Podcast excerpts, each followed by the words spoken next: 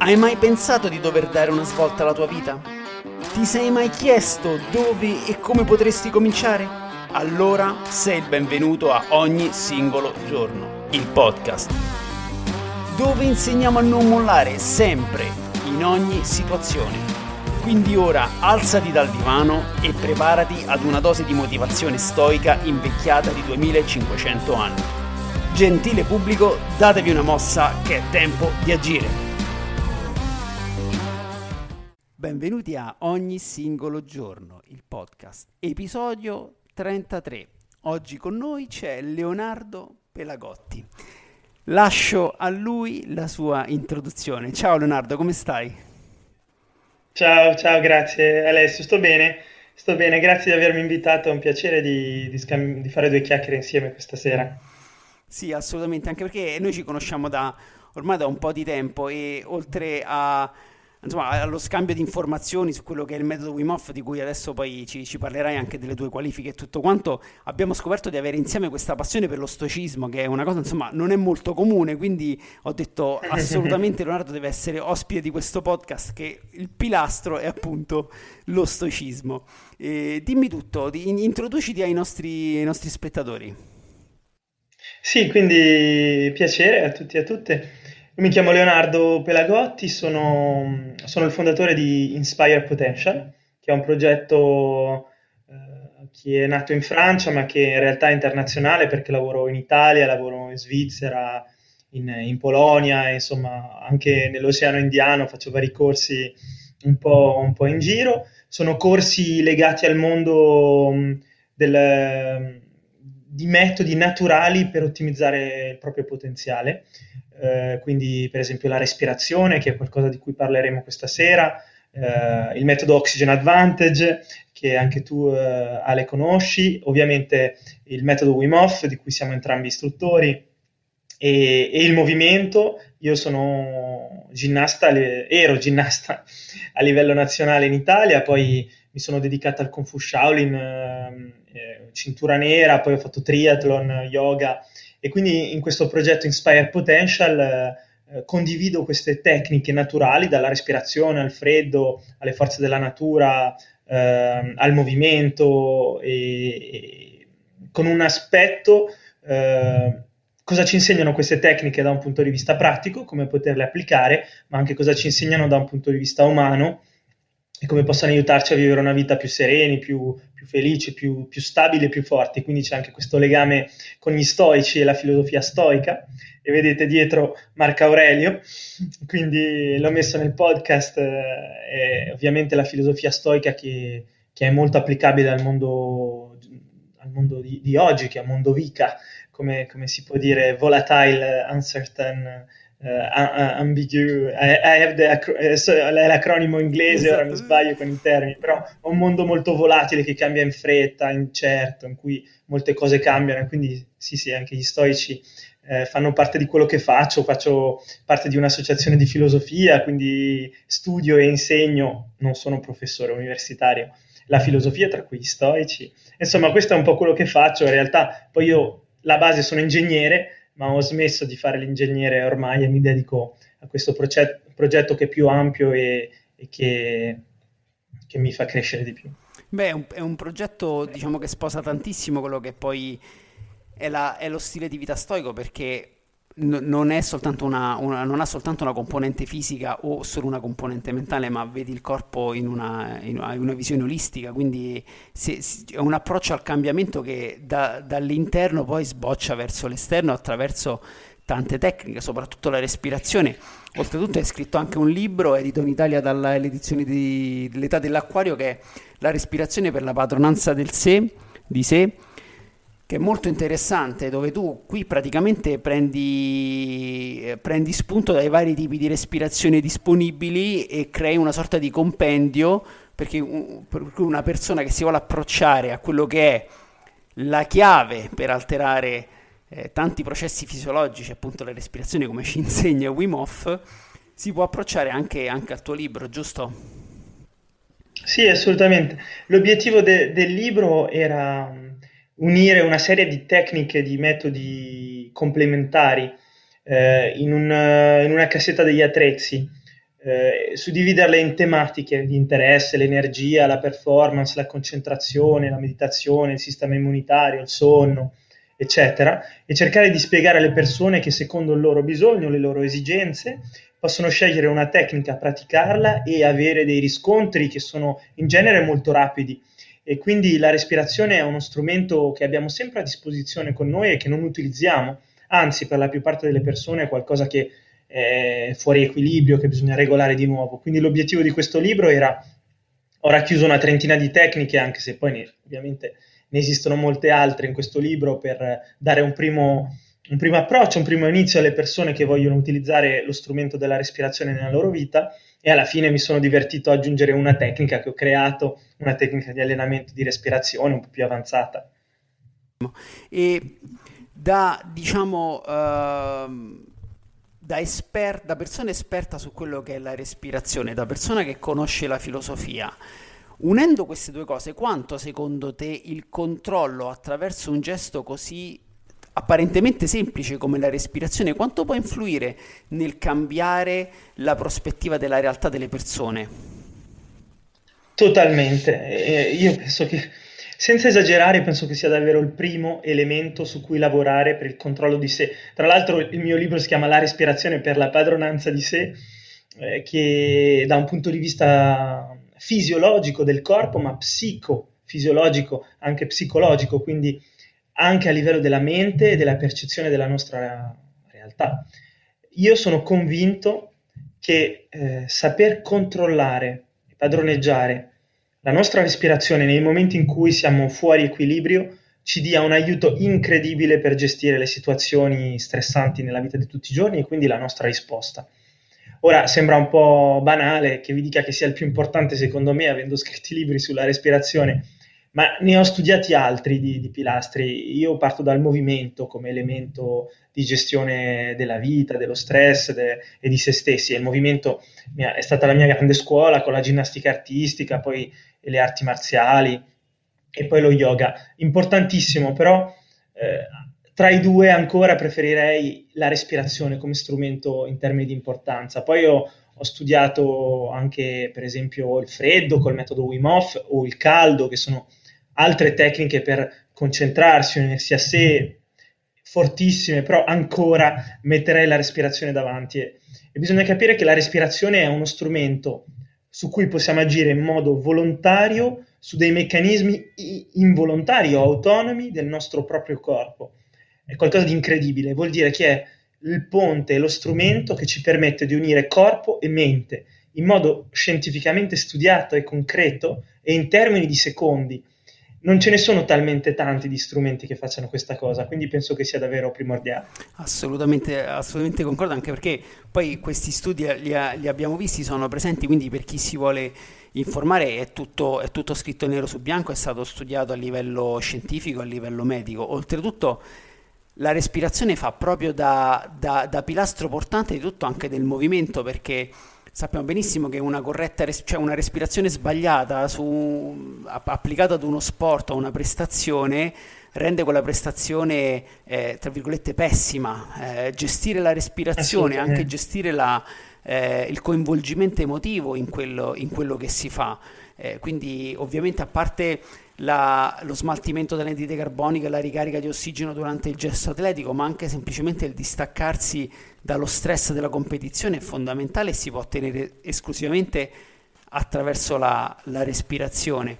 E poi una delle cose più importanti, no? Come dice per esempio Epitteto, uno dei grandi padri dello stoicismo, è che noi dobbiamo essere in grado di scegliere quello che ci influenza. Noi siamo padroni di noi stessi e fondamentalmente tutte queste tecniche di respirazione unite insieme, o comunque avere una grossa conoscenza di tutte queste tecniche di respirazione, quanto ti rendono padrone di sé, di te? Quanto pensi che veramente si riesce a gestire la realtà attraverso un percorso fatto sulla coscienza della respirazione?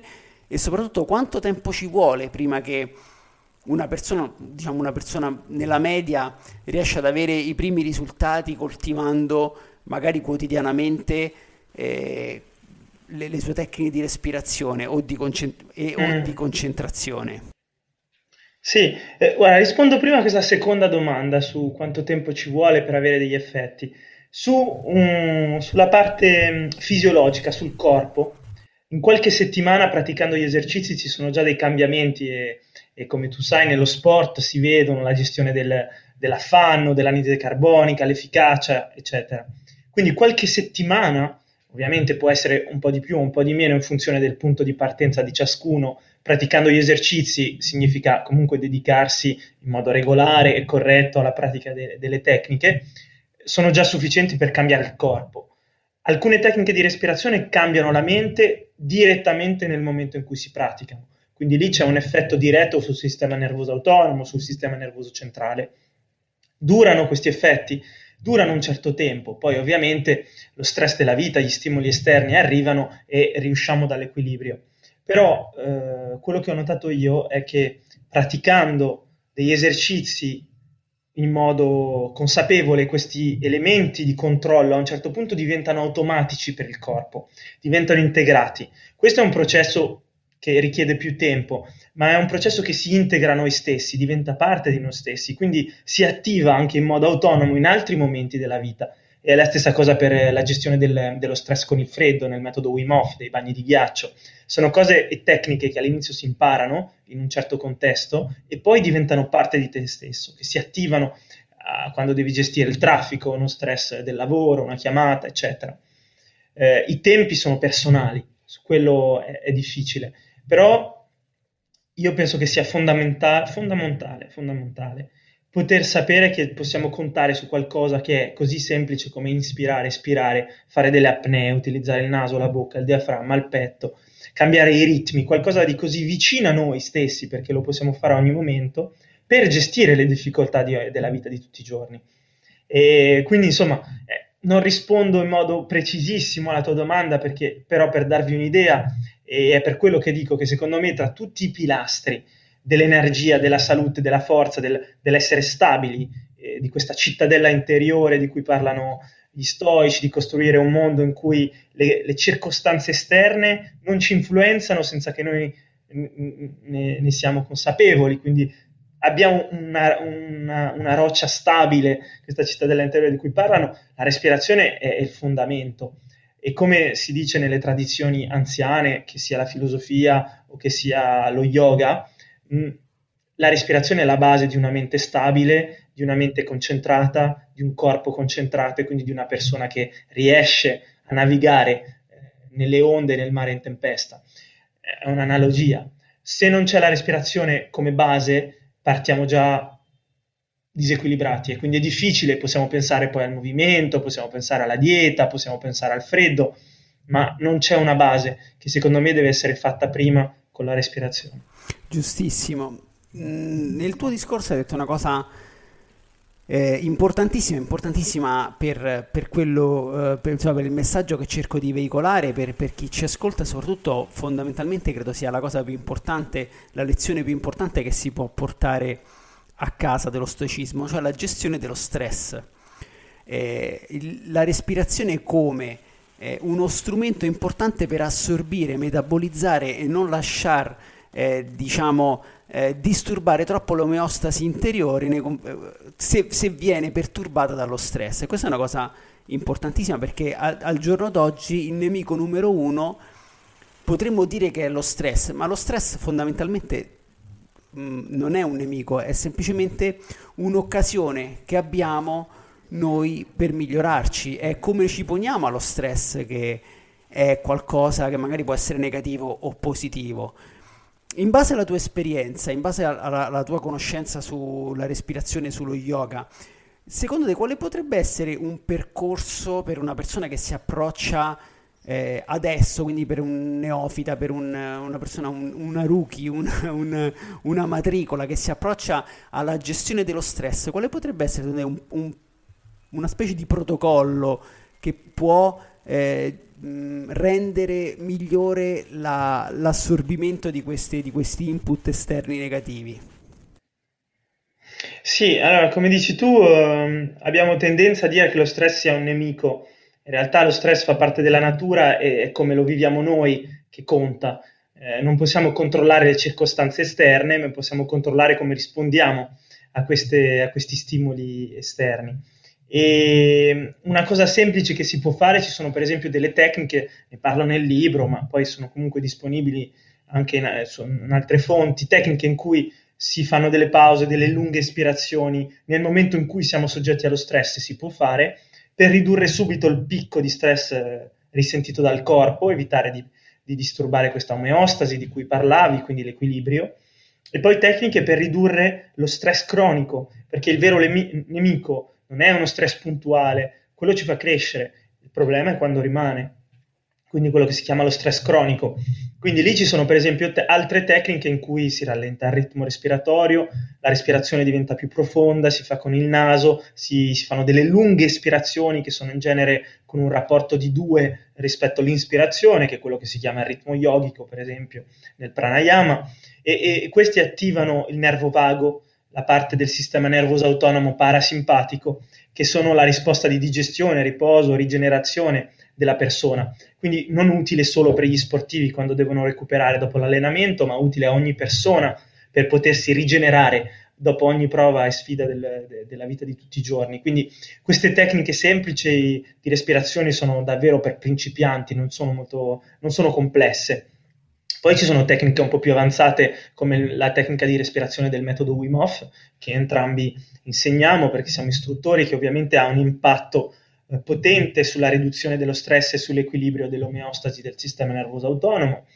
Lì ovviamente consiglio di seguire un corso per impararla bene, e questo per quanto riguarda la respirazione. Poi ovviamente ci sono altri modi di approcciarlo, con lo sport, con elementi di survival, la natura, elementi come il freddo. Ovviamente imparare a fare dei bagni di ghiaccio non è interessante per essere un eroe con il freddo. Quello che è importante è essere capaci di gestire uno stress estremo e in quella situazione creare degli stimoli interni di gratitudine, pace, concentrazione e unione a se stessi. Se impariamo a fare questo in un momento in cui lo stress esterno è estremo, come quello del ghiaccio che crea situazioni di panico, ovviamente quei meccanismi si integrano in noi stessi, diventano parte di noi. Esatto, avviene una sorta di riscrittura del modo in cui ci approcciamo alla realtà, allo stress, e magari riusciamo a diventare anche più sensibili nel riconoscere lo stress cronico, che come dici tu è il grande nemico, ma a volte fatichiamo anche a capire che siamo stressati, perché appunto se ho un picco di stress, uno stress acuto, è ovvio che lo riconosco, perché magari ecco, è un evento estremamente importante che mi allerta a tutti i sensi, ma il problema è appunto lo stress cronico. A volte abbiamo difficoltà, ci troviamo nel traffico, siamo stressati, e la cosa incredibile è che pensiamo di non essere stressati, è un accumulo di tanti piccoli stimoli negativi che bypassano, che oltrepassano la nostra soglia di tolleranza e si accumulano il nostro inconscio, e quindi poi ci ritroviamo in situazioni in cui perdiamo il controllo emotivo, abbiamo un meltdown, ma magari accumuliamo anche a livello patologico dei traumi mentali. Assolutamente. E quindi, secondo te, su questo quale potrebbe essere al di là della respirazione, al di là di tutte queste tecniche, un'impostazione mentale a livello di mindset, di meditazione, no? La meditazione tanto cara anche agli stoici, con la meditazione, il volo dall'alto, una tecnica, adesso magari semplice non può essere, però qualcosa che secondo te può aiutare ad avere una maggiore padronanza del sé, come dice il titolo del tuo libro, coscienza del sé. Secondo te quale potrebbe essere? Allora, questo pilastro, il pilastro della mente, che tra l'altro è il terzo pilastro del metodo Wim Hof, resta sempre un po' più difficile da catturare, è un po' più astratto e per molti di noi più difficile da raggiungere, perché richiede alla base un livello di concentrazione, di attenzione, di equilibrio interno più elevato. Il mio consiglio è quello che ho osservato su me stesso, è che è più facile farlo facendo la respirazione, quindi in pratica approcciarmi al mondo dell'introspezione, della meditazione, della visualizzazione, dell'intenzione mentale, della postura mentale, utilizzando una tecnica di respirazione per arrivarci. perché libera la mente dai pensieri parassiti, ci aiuta a focalizzarci, calma il nostro sistema interno, quindi la fisiologia del corpo aiuta la fisiologia della mente. Quindi il mio consiglio sarebbe quello, utilizzare la respirazione ancora come strumento di concentrazione e meditazione. Poi ovviamente esistono altre tecniche, come dicevi tu, gli stoici ne hanno di belle, per esempio il volo dall'alto per prendere una distanza. Quello che è importante secondo me è non identificarsi al sé nella situazione, ma riuscire a avere una doppia focale. Non è facile, è un esercizio, io ci lavoro, è difficile, se riusciamo a fare quello riusciamo a prendere una distanza tra quello che vive il nostro cosiddetto ego e chi siamo noi veramente. Ne parlano ovviamente gli stoici facendo questo volo dall'alto per capire qual è la differenza, relativizzare, prendere una distanza, quindi essere freddi, nel senso in cui non siamo diretti dalle circostanze, ma siamo noi che riusciamo a restare stabili. Non è assolutamente facile, però è bella, è un approccio molto bello, quindi se vogliamo parlare più da un punto di vista filosofico di dove sarebbe bello arrivare, sarebbe giustamente quello, riuscire a essere due. Quindi una parte di noi che vede dall'altro, una parte di noi che è dentro quello che vive, ma non essere la stessa. Però da un punto di vista pratico per arrivarci, a mio avviso, a parte la pratica e la consapevolezza di ricordarsi questo, come dici tu, non siamo consapevoli a volte di essere stressati, lo siamo e basta.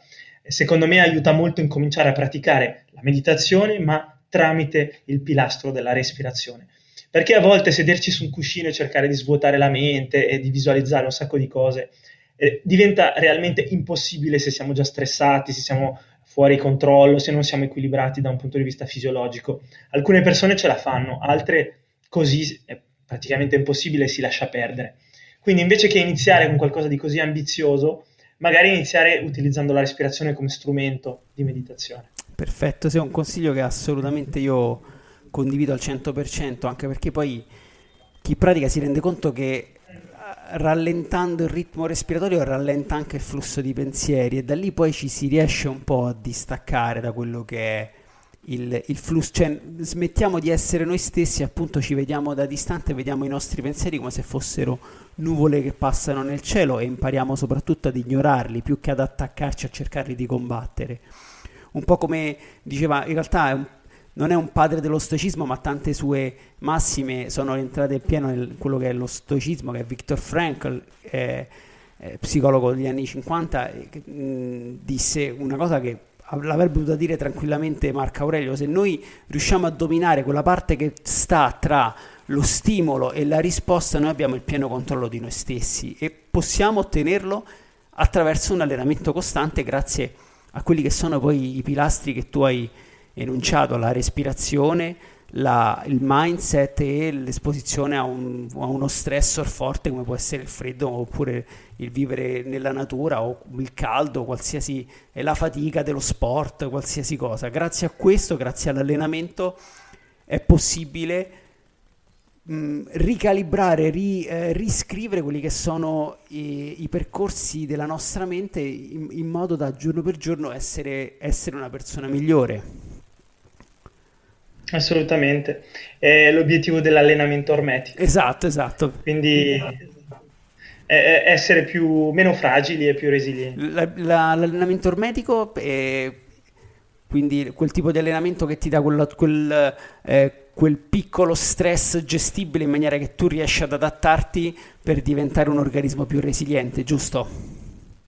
Sì, esattamente. Quindi utilizzare uno stress di una giusta quantità, giusta intensità, giusta durata rispetto al livello di ciascuno per allenarsi e essere capaci di mantenere un equilibrio più forte, più stabile in momenti in cui ci sono stress che arrivano. È l'obiettivo di ogni allenamento fisico.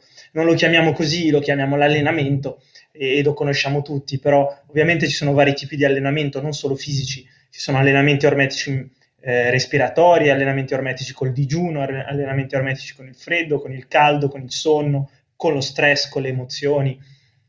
Erano in realtà gli allenamenti che erano fatti anche in Grecia da filosofi come Pitagora o Platone quando si parlava di conoscenza più spinte, facevano degli allenamenti di questo tipo, e Buddha ne parla tanto quando cercava nei suoi anni di ascetismo di raggiungere l'illuminazione. Poi, ovviamente questi sono tra filosofia e spiritualità, però ovviamente hanno un impatto su chi siamo noi anche a livello di sviluppo personale.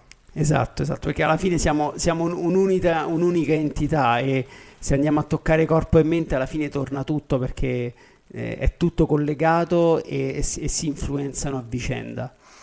E, guarda Leonardo, ti ringrazio tantissimo per questa preziosissima intervista, perché sicuramente tantissime persone che ci ascoltano sono già sintonizzate su questa forma mentis, su questo, l'applicazione di questi pilastri, e questa tua, diciamo, la tua conoscenza in profondità di appunto tutto il mondo che riguarda la respirazione, la meditazione e il movimento sicuramente darà degli spunti interessanti su cui poi meditare, pensare o allenarsi.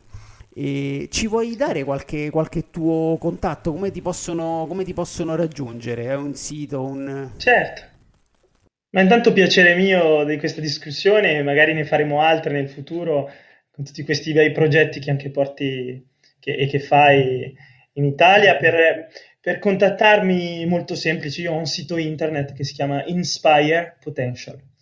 E il mio nome è Leonardo Pelagotti, e se scrivete su internet trovate il mio sito internet, il mio canale YouTube, ne ho 2, uno in italiano, uno in francese, e ovviamente su Facebook e Instagram sempre Inspire Potential. Quindi sono disponibile e rispondo sempre con piacere. Grazie mille Leonardo, grazie. E ricordo a tutti, per tutto quello che riguarda l'ecosistema di Ogni Singolo Giorno, ognisingologiorno.it, il libro, il podcast che state seguendo e gli allenamenti. Grazie Leonardo, grazie ancora della presenza, buona serata. Grazie a tutti, ciao.